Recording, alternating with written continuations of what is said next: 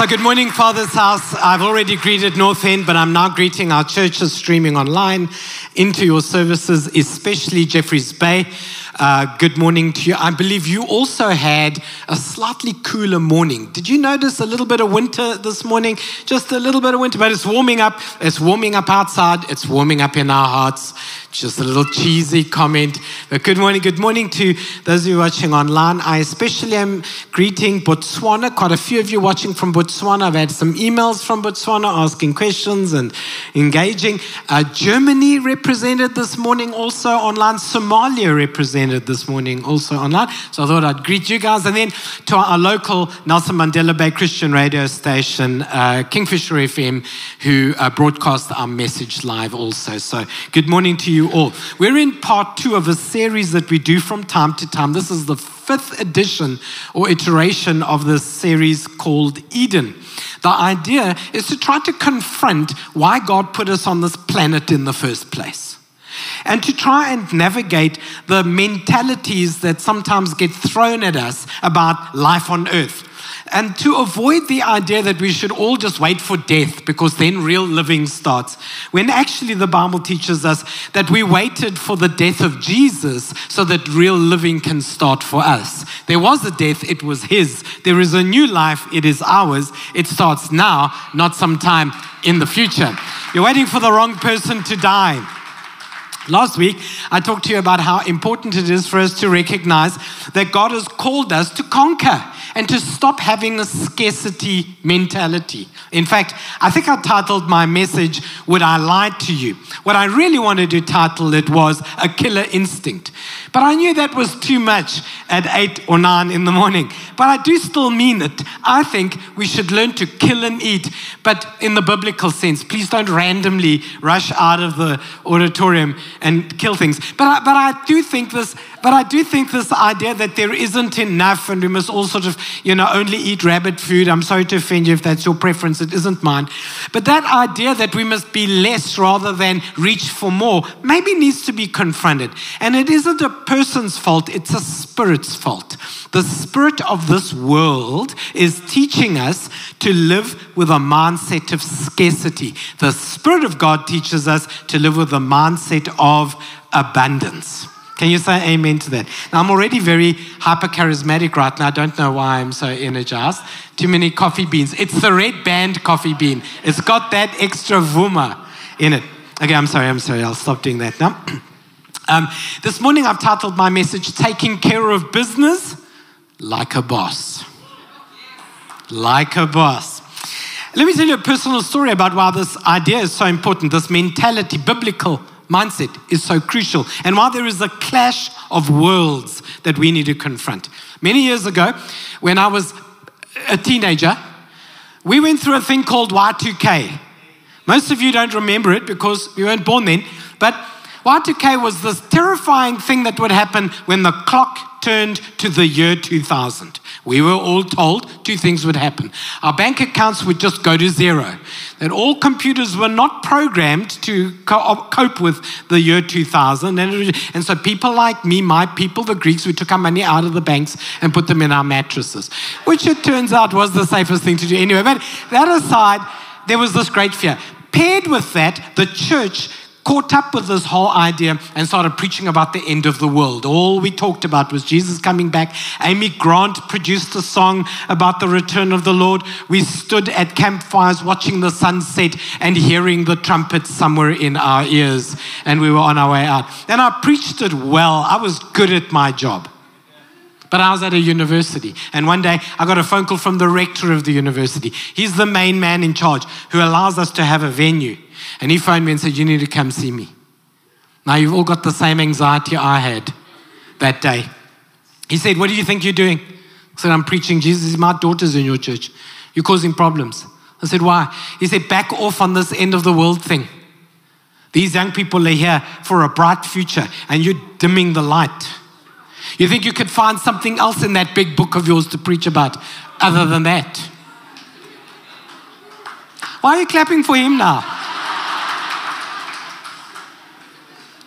Do you know, I, I was I, I was shocked. And sometimes somebody just has to put a mirror up in front of you and say, can you just calm down?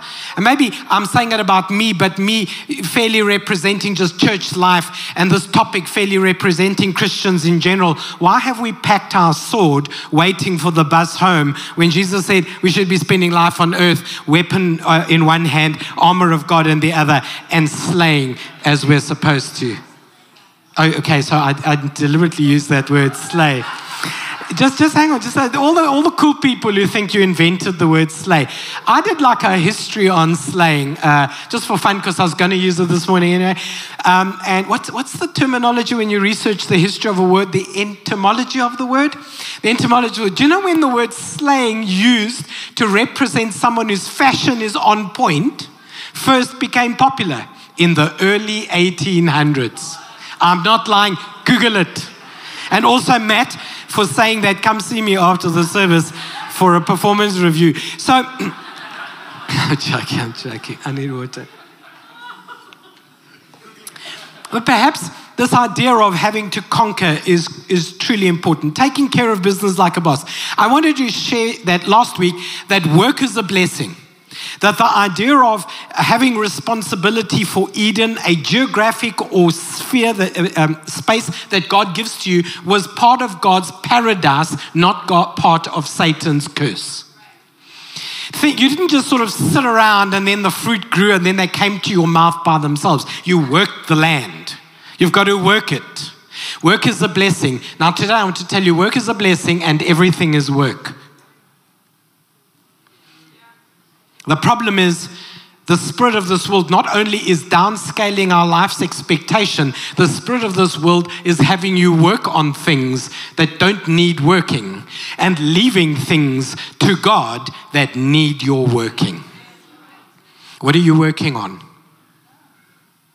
And what's working on you? And I'd like to have that conversation a little. So for the purpose of that discussion, I'm going to share three scriptures with you. But by the time we get to Proverbs, there's one in Proverbs that's hectic. I thought I'd just let you know. There's one in Proverbs that's, that's quite a punchy one. So I'm, I'm looking forward to sharing that with you. Back to Genesis, where this entire topic started. Now the Lord God, chapter two, verse eight. Now the Lord God had planted a garden in the east, in Eden, and there he put the man he had formed. And the Lord God made all kinds of trees grow out of the ground, trees that were pleasing to the eye and good for food. And in the middle of the garden, there was that tree of the knowledge of good and evil. In verse ten, a river Uh, of water, uh, watering the garden flowed from Eden, and from there it was separated into four headwaters. Verse fifteen, the Lord God took the man, put him in the garden of Eden to, to work it and take care of it. God's design for man was to work at something. That was before the serpent, before sin, before Eve, before everything. He put the man in the garden and he wanted the man to work it. And by the way, then he created Eve. And I think that sometimes we get the order wrong. I think that you are more ready for a partner in life when you know what you're called to work at in life, so that you can choose wisely someone who can work with you, not someone who can work on you.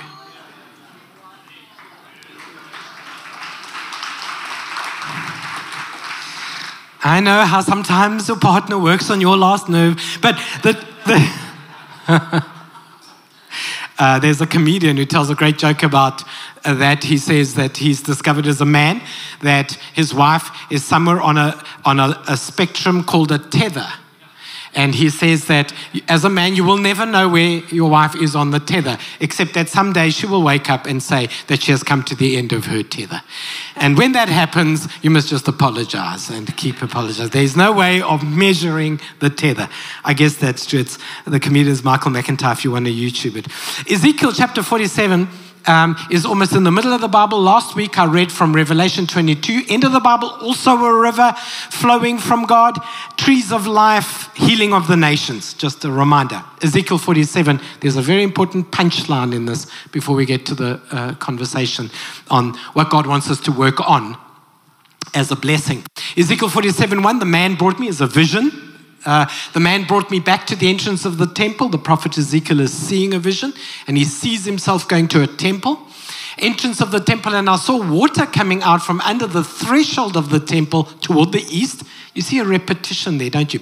As the man went eastward uh, with a measuring line, I've, I've jumped to verse three, he, he measured off a thousand cubits and then led me through water that was ankle deep. Now, if you know the rest of the verse, you'll know that the the the the, the, the angel keeps walking a thousand cubits and measures some more, and then it goes from ankle deep to Uh, knee deep, and then a thousand, and from knee deep to, and then eventually so deep you have to, you have to swim. There is one very important idea here, and that is um, that there is a, a philosophy, a, a, a, a Christian mindset that I think is as wrong as over-preaching the end times. And that is the idea that the most spiritual part of your life, the deepest part of your life, is when you're at the altar. But this verse says, the further away from the temple but into life you go, the deeper the water of God's presence and God's favor.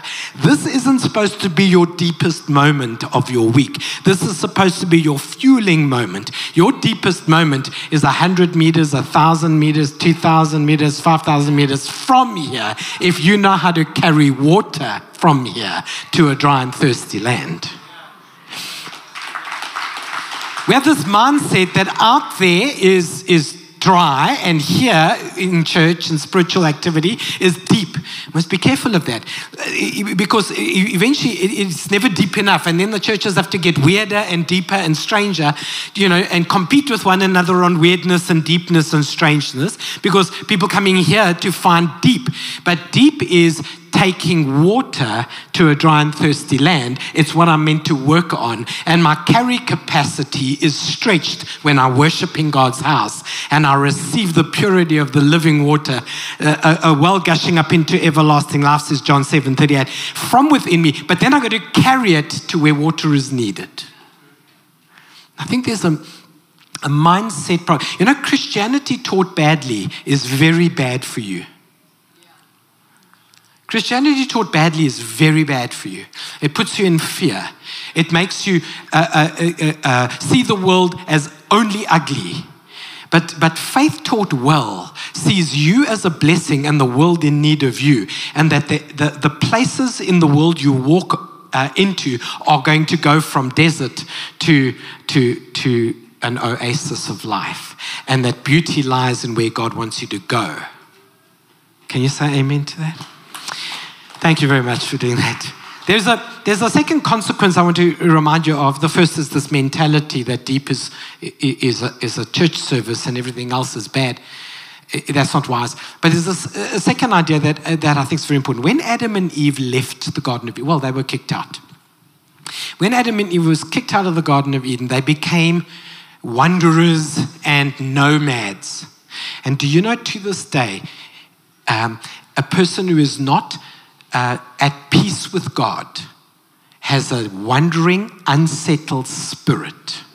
They think they can sort it out in all, they work on all the wrong things. Do you know, they say to themselves, well, if I just wasn't in P E, you know, I just got to be, look, if you got to go, you got to go. Andrea and Sammy going to the U K to plant our first church in the U K, right, right? That's the plan, right? That's right.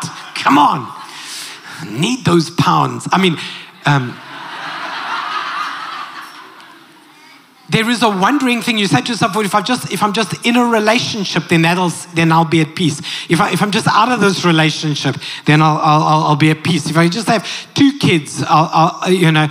And you're wondering all the time, moving from thing to thing, trying to resolve something that can only really be resolved spiritually. There is a discontentment in the heart of man, a feeling out of place. And I'm very aware, Ryan said, how are you going to preach Eden Sunday? You're going to bring your A game, because since the, lo- the last time I saw you, the Rand hit its weakest point in history. We lost the mayor, and, and like, I don't know what else I got to say. Like, what else must I say? I, I mean, at least the, the water, there seems to be actual rain. But let me tell you, uh, as dry as it gets out there, it just means our capacity has to grow to carry better water into the world. I, I think that's, I, I'm not worried about that. I, I, I worry when the body of Christ, when Christians can't see wells in deserts. If all you can see is the desert, then you have the spirit of this world blinding your eyes. But if in a desert you can see a well, Christ, our living water, uh, people are going to turn to Christ because every other system doesn't work. They're going to turn to Christ. The harder it gets, the more tender the soul. More tender the soul. And, and I think there's there's something to be said for that. So I, I promised you that I would take you to a verse that's that's hectic. This is the verse, because I want to confront something this morning before I share with you. Um, I'm gonna, I'm going to try my best to share three things you must win at or slay at from the Bible. And then I want to share with you five, but they're just going to be like rapid fire, and that second part's like free. Um, uh, five, five... Um, Uh, stones, that sounds familiar. Five stones or five bags you need to build in your life. You must build in your life in order to feel like you're fulfilling the point of being on the planet. Okay, are we good with that? And I mean, we, we could keep, you know, we, we could keep going till the six p m, I suppose. Uh, we invite you to this. No, no one's even laughing. That's not even funny. Okay, that's not happening. Uh, Proverbs twelve is the verse I wanted to get you to. Proverbs twelve eleven. Those who work their land will have abundant food, but those who chase fantasies have no sense. Now you might think, in what way is that hectic? I think just like the snake has been lying to us that there is abundance, I think the snake is teasing us into fantasies from which you will get nothing. Just dreams about things that are neither realistic, relevant, designed by God for you, or even profitable. Preoccupying our minds about other people's lives rather than working our land.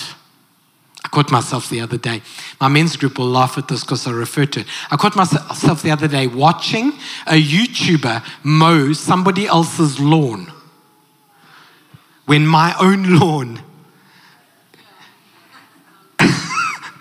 needed to be mowed. Like, I think I need to put my observation of other people's lives down and actually go work on my life. And I think I'm especially speaking to a younger generation. You have become the spectators of somebody else's fantasies, and your fields are not being worked. And you have to work your field, the space God designed you for, in order to have an abundant life. You have to work it. You have to work it. You absolutely have to trust God to step out into things that you've got to. Stop imagining you somewhere else, you someone else, you with someone else, you in someone else's car, you in somebody else's house. Cut it out and start to imagine your life as it is, building from the ground up and honoring God through everything that you're doing. Start living that life. We are more so now than ever before living lives created uh, by other people's imaginations. Stop chasing fantasies. Ecclesiastes says it's like chasing the wind. Even if you got it, what would you do with it? Even if you got it, that's the amazing thing. Even if you got it, it wouldn't give you what you thought it would. So I wanted to share with you three areas in which God teaches us to dominate, slay, kill and eat. Regard as our blessing, work is a blessing, and these things are the things we should work on. They're described in Second Timothy chapter two. And so verse four says this, no one serving as a soldier. Now I know it's, it's really cheesy to ask you to repeat a word, but it really does help you remember. It helps me remember too. So when we get to the three roles, I'm going to ask you to repeat the words. So the first one is, is right there. Uh, no, no one's serving as a soldier. So would you mind repeating the word soldier for me on the count of three? One, two, three. Soldier is a role, uh, gets entangled in civilian affairs. So I'm called to work one thing. I must make sure I don't get caught up in something, but rather tries to please his commanding officer. Number two, similarly, anyone who competes as an athlete, so there's the next role. On the count of three, one, two, three.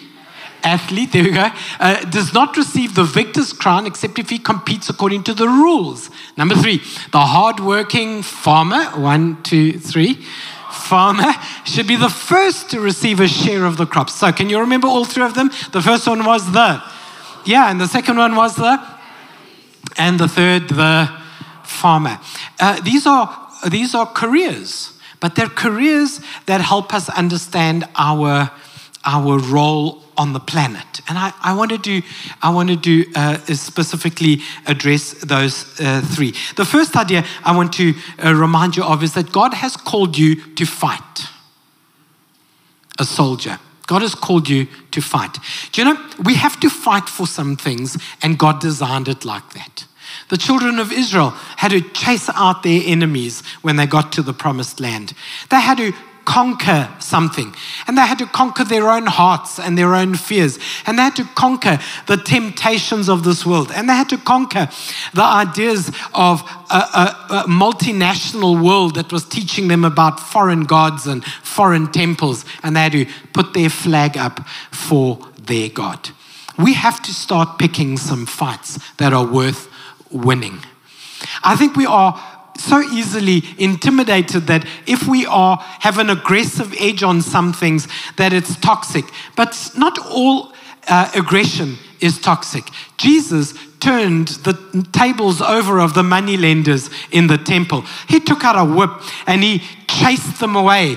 I'm sure he would be cancelled in today's culture for doing something like that. But what Jesus was saying is, not on my watch, not in my house, not in my time. I'm not allowing that. I am willing to pick a fight for what's right and what's righteous. Where are the soldiers? Everybody kitted up with the armor of God, studies and understands Ephesians chapter five and six really well. Nobody going to war. I think we have to fight for it. We have to fight for church again. We have to fight. We have to fight for the education of young people to be grounded in something more solid. I sm- Please don't email me. Just email Vince. I, I, I, I smiled, I smiled uh, today when at some competition, I'm, I'm probably going to irritate somebody. I'm in my soldier game right now. I'm going to be an athlete in a minute, but right now I'm a soldier. I'm going to be an athlete. But like there was some cycling competition and a transgender uh, um, a male competing as a female won, and he got on the podium at number one, and number two and number three wouldn't stand with, because they were like, we'll make our own podium with ladies, and then you can have your own podium on yourself, because there's a line to draw somewhere. There's a line to draw somewhere. Now, I know the tensions rise out there. Do you know what's happening? The spirit of this world is saying, be more like us, agree with us, say it our way. And while they're doing that, they're ripping the church out from underneath and saying, church, what a load of nonsense. Church, it's all about the money. Church, who still believes rubbish like that? And they're busy filling your mind with fantasies. You're not working your field because you're chasing after fantasies, and they're going to amount to nothing. Going to amount to nothing. It'll never be enough. It'll never be enough. You just go, I mean, the, the level at which the immaturity of culture has now reached is outrageous. And we have to pick a fight. Not, not with a person. Remember, it's the spirit. We must come with the spirit of God against the spirit of this world, for we have not received the spirit of this world. I consider people to have blind eyes. I don't blame the blindness. I blame the deceiver, who has come to blind the eyes of this world. Can you, can you say amen to that? You have to pick a fight. You know, there's this uh, passage in, in, in Scripture, uh, the valley of dry bones, uh, the, the bone come to bone and flesh come on and sinew and skin, and they rise up and the breath of God breathes on them, and then the saints don't read any further. I just want to be spiritual, full of the Spirit, full of the Spirit. I want to speak in tongues. I want to have deeper worship, longer worship, better worship. This church's worship's more into it than that church's. And but the next verse was the punchline. And they rose a mighty army. Soaking and seeking and seeking and soaking, but never fighting for things that are worth fighting for. I think we need to do that. You know, those five stones that David had to kill Goliath. You, you know, you and I are the stones, right? Oh, you didn't know that. It's a, it's a picture. David is Jesus. You and I are the stones. Goliath is the spirit of this world. God said to Peter, you are this rock, and on that rock I will build my church. I am a stone set on a cornerstone, built up into a temple, a stone fitted into a place, thrown out into the world, a stone for Christ. I had to pick a fight. I have to fight for things. That's one of the areas we have to work on. But secondly, the idea of being a runner. Now, look, I'm not a good runner, I'll be honest. I don't feel I was wired for long distance running, just biologically. Every individual here who is a standard issue human, you use so many steps to get one kilometer. I must double that. Eh? So I feel that my one kilometer should count for two kilometers, you know, like dog years. I feel we should multiply it out and I should be rewarded accordingly. But here's the idea of a runner. An athlete competes according to the rules. You fight for what's worth fighting for. You play the game the way God wants you to do it. I've got a road marked out for me. It may be different for somebody else, but for me, this is my race. This is my road. This is my path. This is God's plan for me. And that is what I'm called to work on. I must work on that. I must be good at that. I must be diligent at it. In the one instance, I must fight for things that are worth fighting for. In another instance, I must run the race that God has appointed me to run on. You've got to do it that way. That, that's where fulfillment, a sense of Eden, and a resistance of this nomadic spirit uh, is, is resolved. You've got to run your race. Christians should be bringing their kids to church. It's the path God's called you to do. You can't be their father and their pastor and their best friend and their teacher. You're going to disappoint one or all or some of those. You've got to spread it into the things that God does the way God does them, because there is authority and power in that. You have to work your field. You have to work it. I know I... I don't have kids, and this is the second Sunday I've referred to raising kids. Last Sunday, I told people have more kids, and I literally had a few people SMSing me saying, please don't make that a prayer. Like, you were just joking, hey, because I don't want to accidentally receive the spirit of twins. But the point I was trying to make was, believe for a better. Don't buy the lie of downscaling your expectation. Now, let me tell you, we're called to run a race. And when you work at it and you run it well, uh, God blesses you. Thirdly, uh, the idea of a farmer who grows things. Actually, this verse has got quite a lot of vuma in it. It says, the farmer is the first to enjoy of, its cro- of the crops. Do you know, this idea that um, this idea that serving God uh, is, is, is, is, is, it costs more than it's worth. Be careful of that. Because you know what the Bible tells me? I will receive God's blessings in this life and in the next if I do things God's way. The farmer eats from the land himself and has enough left over. I'll tell you one gardening story, then I'm going to rattle off those five things and we can talk about them on another day because I'm almost at the end. I'll tell you a gardening story. I was quite embarrassed that, like, as a guy, I tell too many gardening stories. But then I was reminded in, about John fifteen. Uh, uh, uh, he, he, he, he, we are the vine and he is the uh, gardener. So I felt like I was in good company. When I grew some veggies this year, the, the, the, the birds came and stole my first few tomatoes. I was so upset. I was so annoyed. I'd grown them with such diligence. And those, what are those things called? Macefuls. In English, they're called little brown jobs. I don't know, I don't know what else to, I don't know, what are they called? Uh, mousy birds. Okay, but, but that is a rodent then with wings, then I, I would imagine. Anyway, they came and they ate them and I was so annoyed and I had little stones over on my balcony, little stones, and I'd wait for them in the afternoon to come and land, and then, and then I would throw, and then I, I, in my mind, uh, I started imagining pellet guns and things. But We're not there yet, but we might get there. But anyway, then we got to the middle of the year and, you know, there was quite a lot of tomatoes.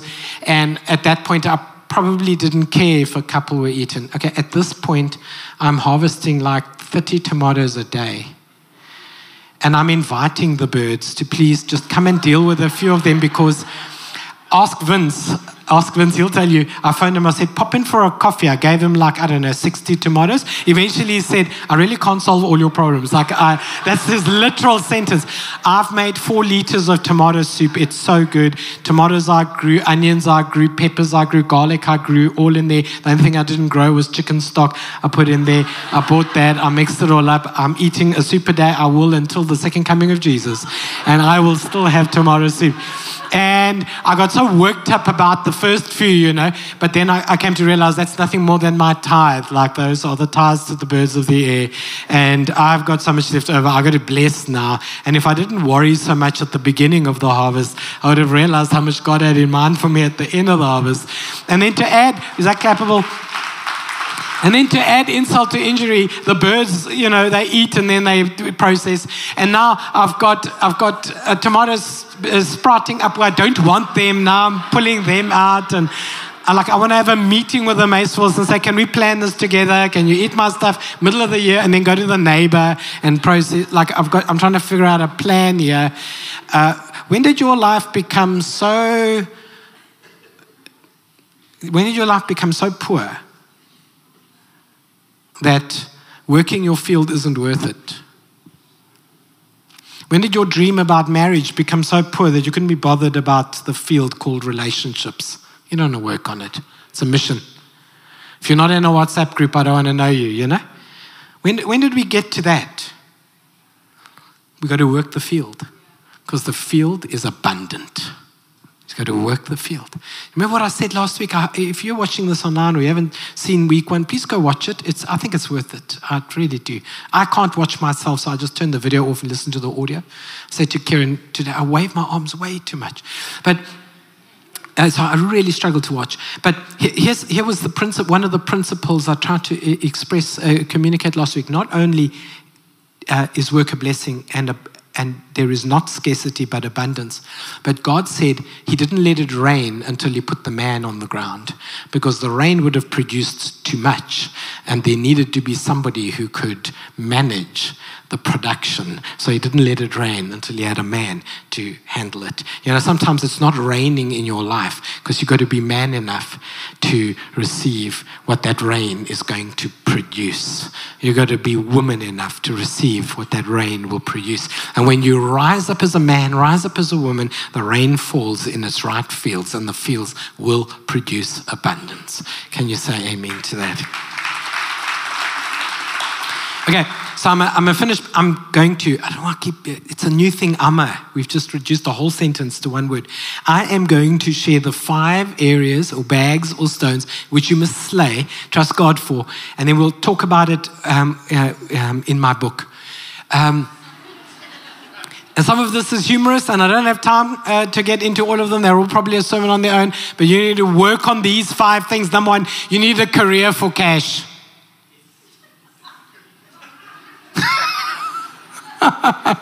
You didn't know church would be so practical. That's that's the, you need a career for cash. But it, it, there's a mindset behind that. Number two, you need a calling so you can be Christ-like. You know, nothing changes you more than the day you decide to invite a friend to church. When you decide to invite a friend to church, you decide to become invitation quality Christian. It's awkward, isn't it? When you invite someone, they're going to look at you and go, yeah, I can see that. What they shouldn't do is go, jeepers, do you go to church?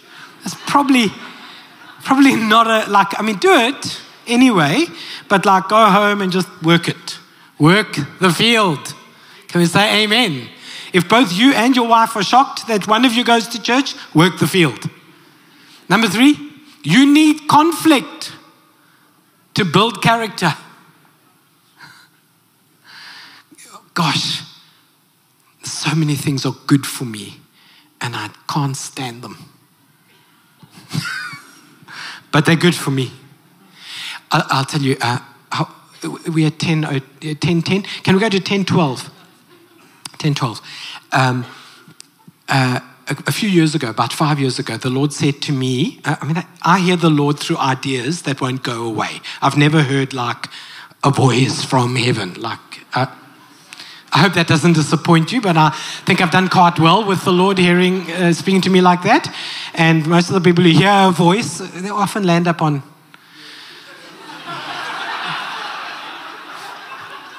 on the news in all the wrong ways. Okay, so the Lord said to me, I want you to let people drive your car, not you.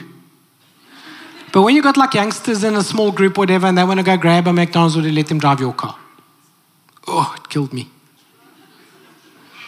I had quite an old Range Rover, cool one though. Oh, now I've got an oldish but cool Jag with like fifty thousand kilometers on the clock, even though it's ten years old.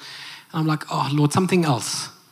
Anybody else out there with advice? Like the Lord is, and one day I, I was reflecting on, why would the Lord ask me to do that? And I realized what it is. I don't have kids, so it's easy to become selfish. If I had kids, I'd be letting my kid drive the car. I'd face the dents when the dents come.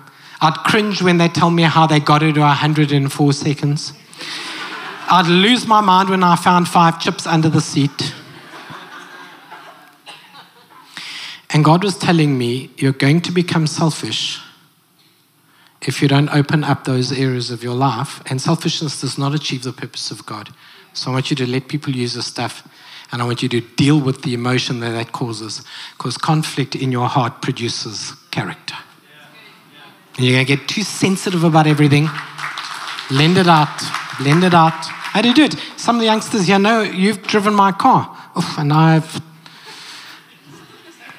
I've grown in Christ likeness.